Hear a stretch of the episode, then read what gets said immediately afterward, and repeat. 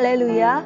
Pendengar yang terkasih dalam Tuhan Yesus, dimanapun Anda berada, damai dan sukacita menyertai kita semua. Renungan Sauh Bagi Jiwa yang disajikan Gereja Yesus Sejati berjudul Lidah Adalah Api. Lidah pun adalah api.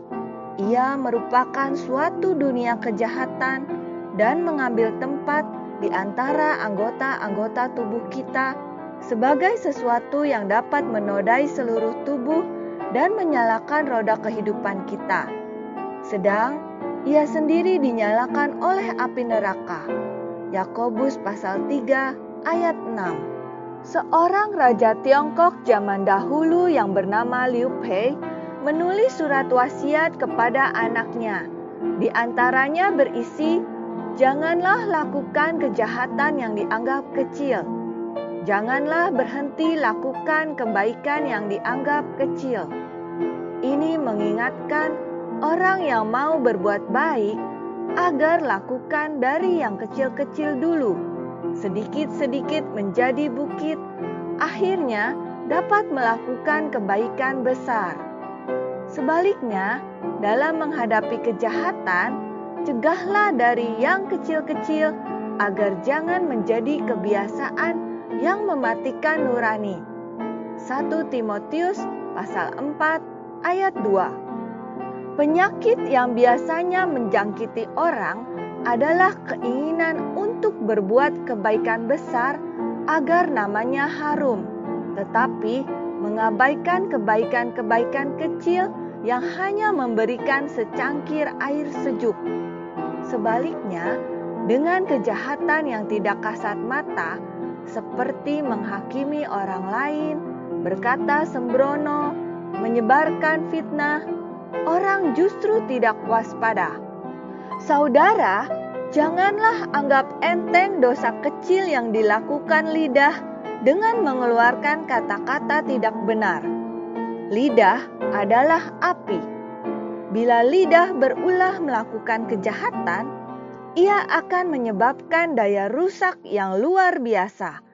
Pada akhirnya, semua ucapannya akan menjadi dasar penghakiman di akhir zaman. Demikian juga lidah, walaupun suatu anggota kecil dari tubuh, namun dapat memegahkan perkara-perkara yang besar. Lihatlah, betapapun kecilnya api, ia dapat membakar hutan yang besar. Lidah pun adalah api. Ia merupakan suatu dunia kejahatan dan mengambil tempat di antara anggota-anggota tubuh kita sebagai sesuatu yang dapat menodai seluruh tubuh dan menyalakan roda kehidupan kita. Sedang ia sendiri dinyalakan oleh api neraka. Semua jenis binatang liar, burung-burung, serta binatang-binatang menjalar dan binatang-binatang laut dapat dijinakkan dan telah dijinakkan oleh sifat manusia. Tetapi tidak seorang pun yang berkuasa menjinakkan lidah. Ia adalah sesuatu yang buas, yang tidak terkuasai dan penuh racun yang mematikan. Yakobus pasal 3 ayat 5 sampai 8. Hai anak-anak Allah, janganlah biarkan lidahmu membakar hutan yang besar. Perkataan yang jahat keluar dari hati yang jahat. Karena itu, jangan ucapkan sepatah pun perkataan jahat yang bisa melukai orang dan berdosa kepada Allah. Janganlah ada perkataan kotor keluar dari mulutmu, tetapi pakailah perkataan yang baik untuk membangun, di mana perlu, supaya mereka yang mendengarnya beroleh kasih karunia. Efesus pasal 4 ayat 29. Siapa memelihara mulut dan lidahnya, memelihara diri daripada kesukaran. Amsal pasal 21 ayat 23. Dengan lidah kita memuji Tuhan Bapa kita. Dan dengan lidah kita mengutuk manusia yang diciptakan menurut rupa Allah. Dari mulut yang satu keluar berkat dan kutuk. Hal ini, saudara-saudaraku, tidak boleh demikian terjadi.